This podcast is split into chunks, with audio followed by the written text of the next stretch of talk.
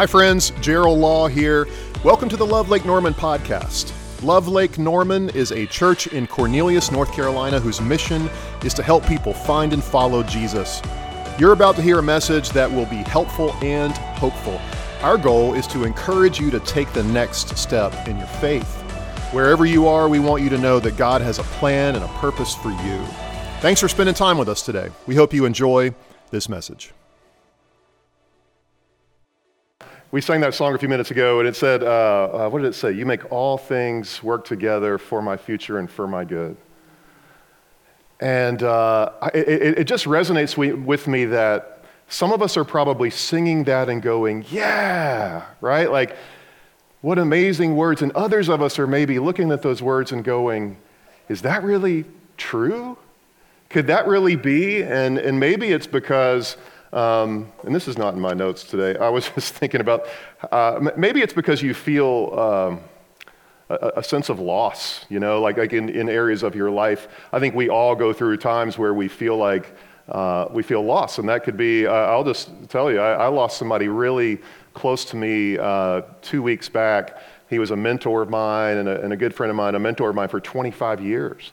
And where, where he invested himself into me and a bunch of other people like me and we celebrated his life yesterday. His name's Ken Schultz.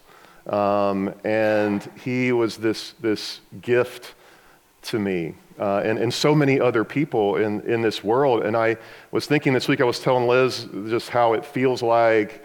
Well, I heard this pastor say this a, a while back, and it's, always, it's stuck with me that there's, um, when you grieve something or when you lose something, and it doesn't have to be a death, it could just be the loss of an expectation right? Or the loss of a relationship, or it just didn't work out how you thought it would. And all of us tend to carry these things around with us, even though you, you know, you look amazing this morning, right? And no one could tell that you're going through anything, but all, all, so many of us do.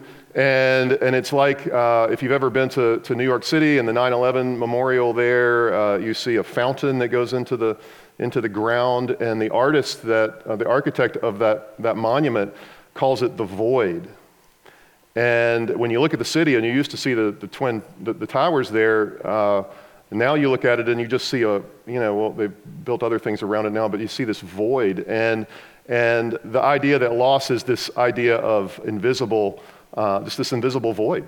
And, and you just feel it. And so the reason I say that today is because I know that all of us walk in here with different things.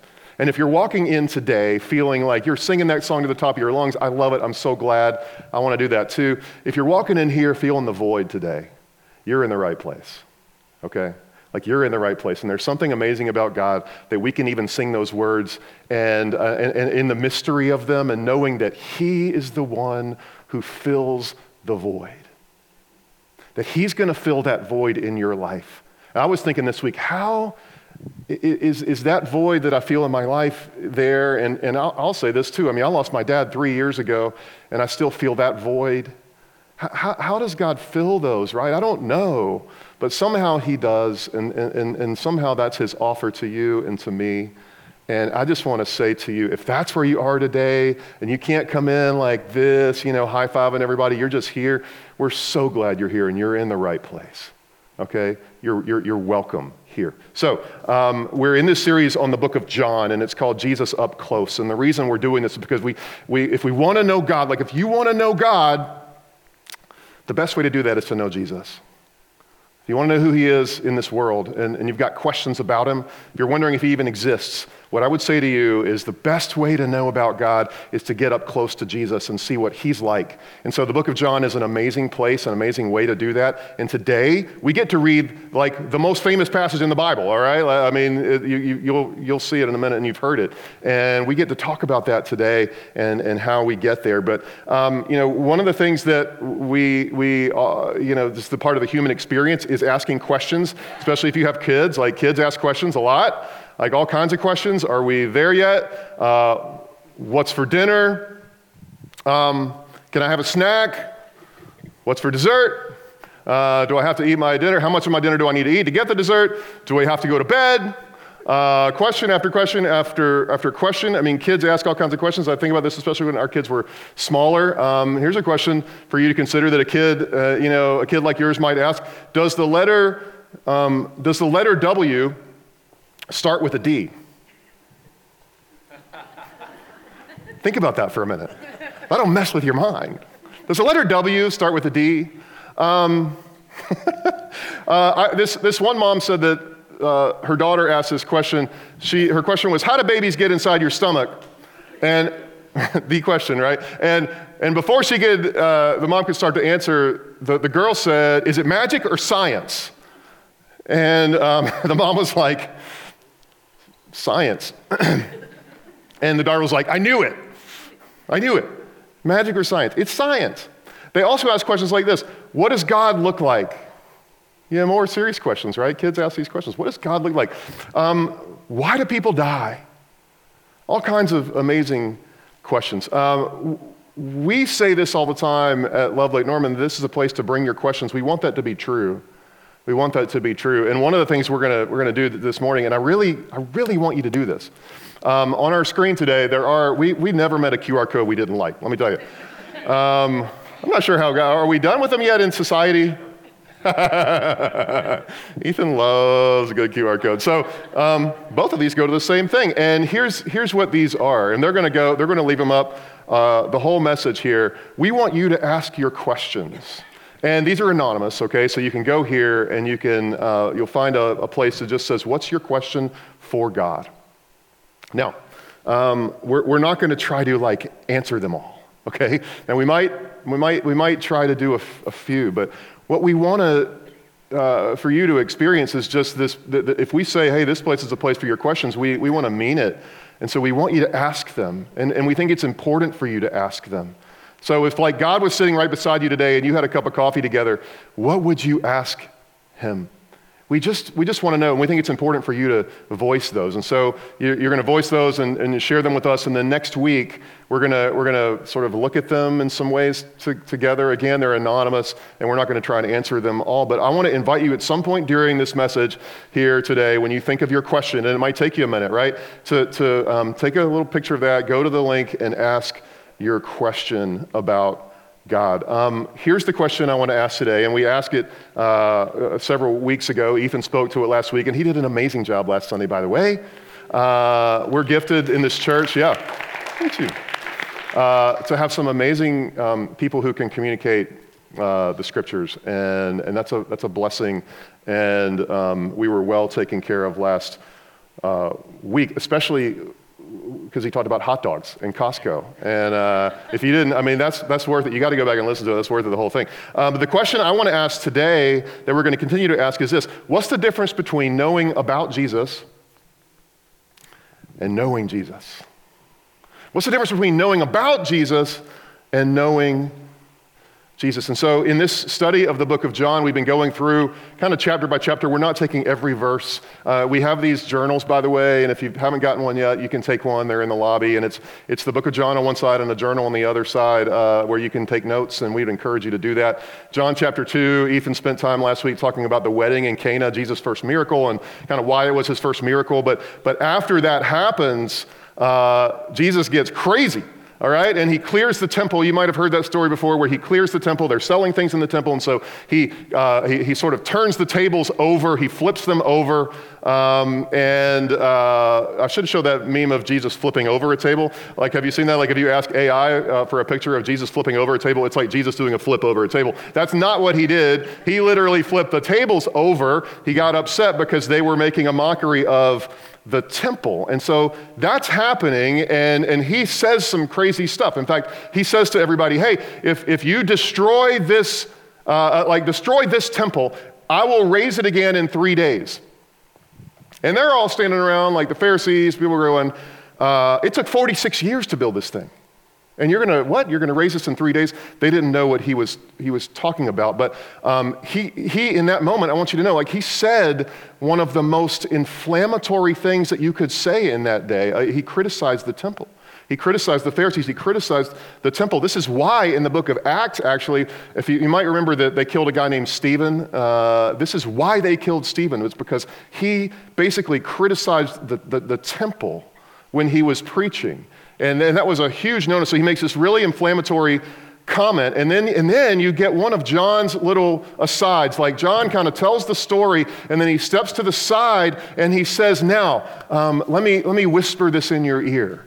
Here's what was really happening. And he does that, I think, like 59 times in the book of John. But we get this little aside here, and he says this John says, Now, while he was in Jerusalem at the Passover festival, many people saw the signs he was performing, and they believed in his name. And then he says, But Jesus wouldn't entrust himself to them, for he knew all people. He did not need any testimony about mankind, for he knew what was in each person. And so uh, John kind of gives us that. He gives us that little parenthetical statement uh, about what was going about what was going on. And then we get to the story that I really want to share with you this morning, and it's about this one particular man and his interaction with Jesus. And it starts like this. It says that um, uh, now there was a Pharisee, a man named Nicodemus, who was a member of the Jewish ruling council. So here's what we know about Nicodemus already in this one sentence that, that he was a Pharisee, he was a, a, he was a part of the elite religious leadership in the temple. He was a highly respected man because he'd made his way up to the, the ruling council. Uh, he was very, very well known.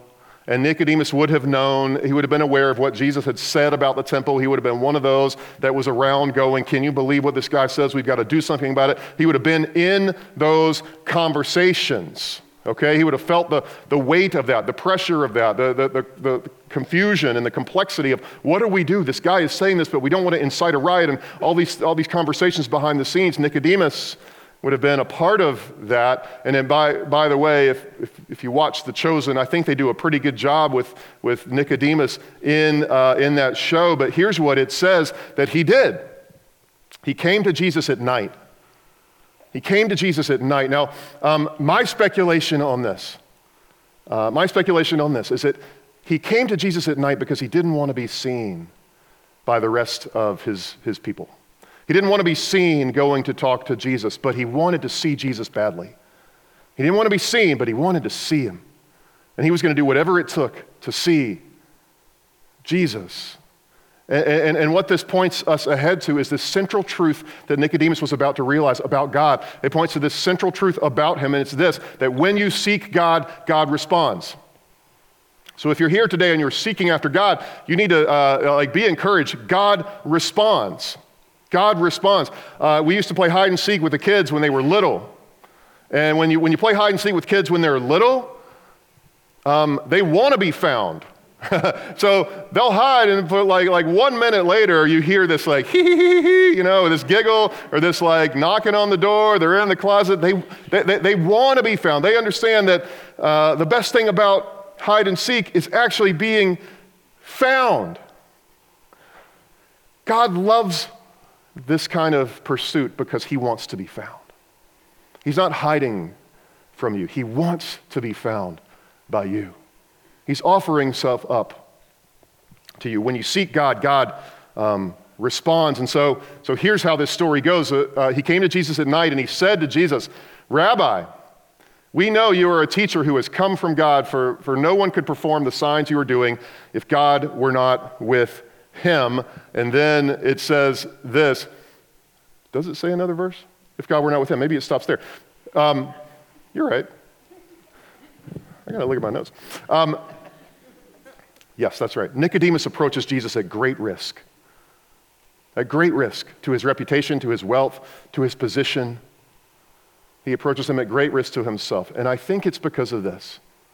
I think it's because he realized something else. Not only that God will respond when we seek after him, I think he looked around the people that he was hanging around with and spending time with, and he was like, hmm, is that who I want to be? Like, like, is that who I want to be? I think he realized this that you become the people that you spend the most time with. There's, there's uh, Jim Rohn, who's a speaker, said, said this. He's like, you, you become the average, you take the five people you spend the most time with, and you uh, take the average of that person, that's the person you're becoming. you become the people that you spend the most time with. And he looked around at the people that he was with. And I think he went, This is not okay with me. This is not who I want to be. You know, this is true of you, by the way, if you're a, um, a teenager uh, or even younger here, that you become, this is just true, you become the people that you hang around. with. You become like them, okay? Um, it, it's, just, it's just reality. Like, like you can't fight that. That's just true. It, it makes it really important to think about who you're with. Uh, older people in the room, the same thing's true of you, all right? The same thing is true of me. You become the people you spend the most time with. And he saw these men around him, Nicodemus, and they were climbing this ladder of life. And he's like, that's the wrong ladder. Like they're climbing, climbing the wrong ladder. They were seeking uh, to gain more and more knowledge so that they could uh, know more and more and that they could be respected higher and higher. And it was a pride kind of thing. They were protecting their status and their wealth. And, and, and he looked around and he had this realization that's who I'm becoming. And this is my one life. And, and I don't want to do that. And so he decides to take a risk. Some of you are at that moment in your life where you're looking around and you're going, is this who I really want to be? And you're at the moment right before you take the risk. And you're trying to figure out do I really want to go pursue Jesus or not? Or am I okay? Do I really want to do what it takes? Because right now it feels like all risk and I don't know what the reward is. And some of you are right in that moment. Nicodemus decides to take a risk. So let me just ask you because he goes to these great lengths to begin to pursue God, what lengths will you go to to pursue God? What lengths will you go to to pursue God? Or, or, or, is there a place where you draw the line where you're like, that's, that's as far as I'm going? Like, I'm coming to church today, but that's as far as I'm going. I'm going to do anything else. Or I'll, I'll do that, but I won't do this. What lengths will you go to to pursue God? And then what, what, what is it that makes you shrink back from that? What is it that makes you shrink back from that risk? Um, the conversation with Jesus goes, goes on uh, Jesus speaks back to him. He replies to him, um, Very truly, I tell you, no one can see the kingdom of God unless they are born again. And so Jesus is starting to speak to, to Nicodemus, and he's like, speak, he begins to speak on this other, this other level. And Nicodemus doesn't understand. In verse, verse 4, he says, uh, How can someone be born when they're old? Surely they can't enter a second time into their mother's womb to be born. And Nicodemus is like, How's it what are you talking about, Jesus? he doesn't understand. He just doesn't um, understand. Jesus is speaking about something that he, he, he's, he's unfamiliar with. In all of his schooling, in all of his studies, he has not come across this. What Jesus is saying, you must be born uh, uh again. And Nicodemus is stumped. You ever, uh, you ever not understood um, what God is saying? You know? Like, can we all just raise a hand at that? You ever not understood what God's saying? You're in good company. You're in good company. So Jesus goes a little further with him, and he says this. He says in, in verse 5 Very truly, I tell you, no one can enter the kingdom of God unless they are born of water and the Spirit. He says, um, Flesh gives birth to flesh, but the Spirit gives birth to spirit. You should not be surprised at my saying, You must be born again. And then verse 8 um, the wind blows wherever it pleases. You hear its sound, but you cannot tell where it comes from or where it's going. So it is with everyone born of the Spirit. And, and, and really, I want to underline just one thing here that he's saying. He's saying it's not about knowledge, it's about rebirth. It's not about knowing more, it's about what you do with what you know. Following Jesus is about being reborn. It's about being reborn. The story that Ethan shared with us last week was about Jesus um, turning water into wine into these, uh, in, in, these clay jars that were just normal, everyday jars. And, and, and, the idea with it is that he wants to do something from the inside in you, in me, just normal, everyday people. That's what he's getting at here, that this is like wine into clay water jars, that he wants to do a miracle inside of you and let it begin there and move outward. And that is not about knowing more. That's not about, oh, I finally know enough. I can finally pass the test. I can finally do good enough. No. He said, no, you have to be reborn. You have to be born again. You were born once. You're here. You're alive. You've been born once. But you have to be reborn. And this is where it's not about knowing more about Jesus. It's about knowing him. This is where Jesus is saying this is a relationship. This is relational, not informational. This is a relationship. Nicodemus still doesn't get it, so he says, um, How can this be? How can this be? And, it's almost like he's saying, I don't, I, I, don't, I don't believe you? How can this be? And, and that question, for, for, a little while, it's, it's the last we get of Nicodemus.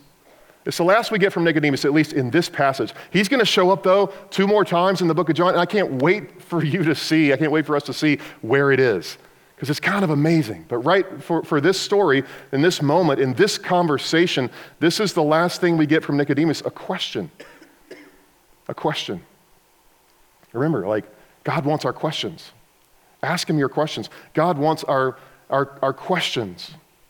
But Jesus says, You're Israel's teacher. You don't understand these things? He's like, uh, uh you're, you're the one you know, who's supposed to know the answers, and you don't get what I'm telling you. And, and in other words, he's saying, This is not about your position in life. This is not about um, being smarter or knowing more. This is not about being more religious. This is not about uh, the more you religious are, the more, you, more religious you are, the more you get it. This is different. And so Jesus goes on, uh, very truly I tell you, we speak of what we know and we testify to what we've seen, but still your people do not accept our testimony. Um, verse 12. I've spoken to you of earthly things and you do not believe. How then will you believe if I speak of heavenly things? No one has ever gone into heaven except the one who came from heaven, the Son of Man. And then he says this just as Moses. And all of a sudden, Nicodemus goes, Oh, yeah, I know him. Just as Moses lifted up the snake in the wilderness, so the Son of Man must be lifted up. And then uh, that everyone who believes may have eternal life in him. Jerry, will you back up one slide? Moses, just as Moses, it's such a crazy thing to say for Jesus, right? Like, admit, like where is this coming from? But Nicodemus would have immediately known what he was talking about.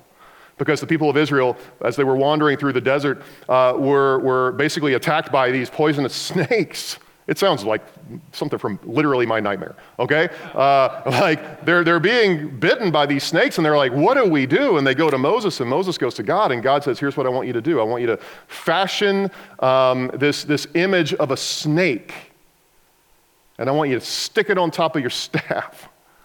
And when you hold it up in front of the people and they lift their eyes up and they look at this, that is going to bring healing. When that snake is lifted up, that is going to bring healing. Jesus was saying, I'm going to be lifted up. Now, they didn't know what that meant in the moment. But Jesus was going to be lifted up on a cross so that when our eyes meet His and we say, Yes, I believe, healing happens.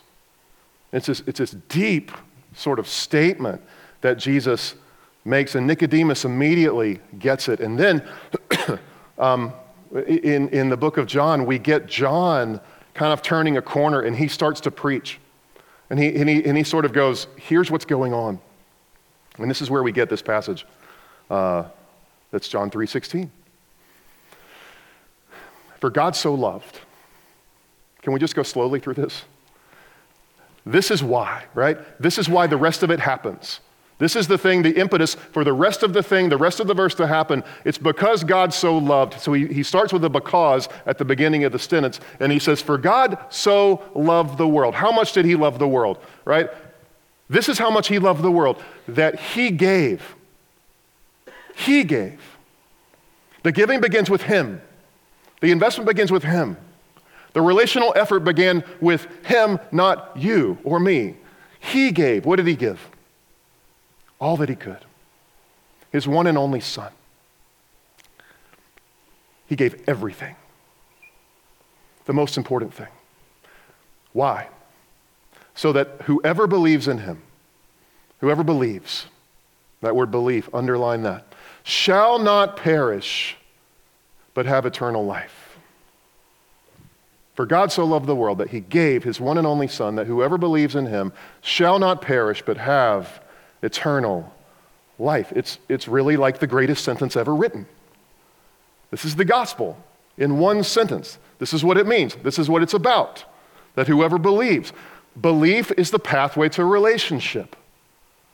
Not more knowledge, not more good works, not more coming to church, not more, uh, I mean, like, belief is the pathway to relationship. The question that it poses, the question I'll pose to you is simply this Do you believe? Do you believe?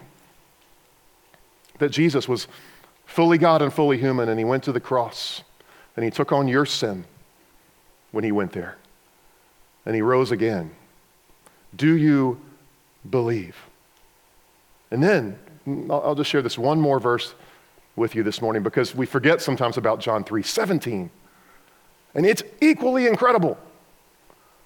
It says this For God didn't send his son to the world to condemn the world.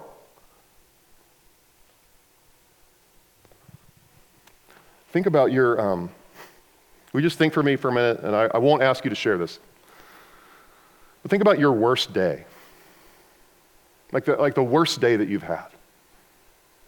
Like worst in your life, worst. Don't want to go back and relive that one, do we? Even on that day, God did not come to condemn you. And I don't know what the messages are that you've heard throughout your life about God, about Jesus, from the church, from other people, from whatever. But would you just listen to this and let this supersede anything that you already think you know about God? He did not come to condemn you, even on your worst day. And I've had some bad ones. Even on our worst day. He didn't come to condemn the world. Here's why he came to save the world through him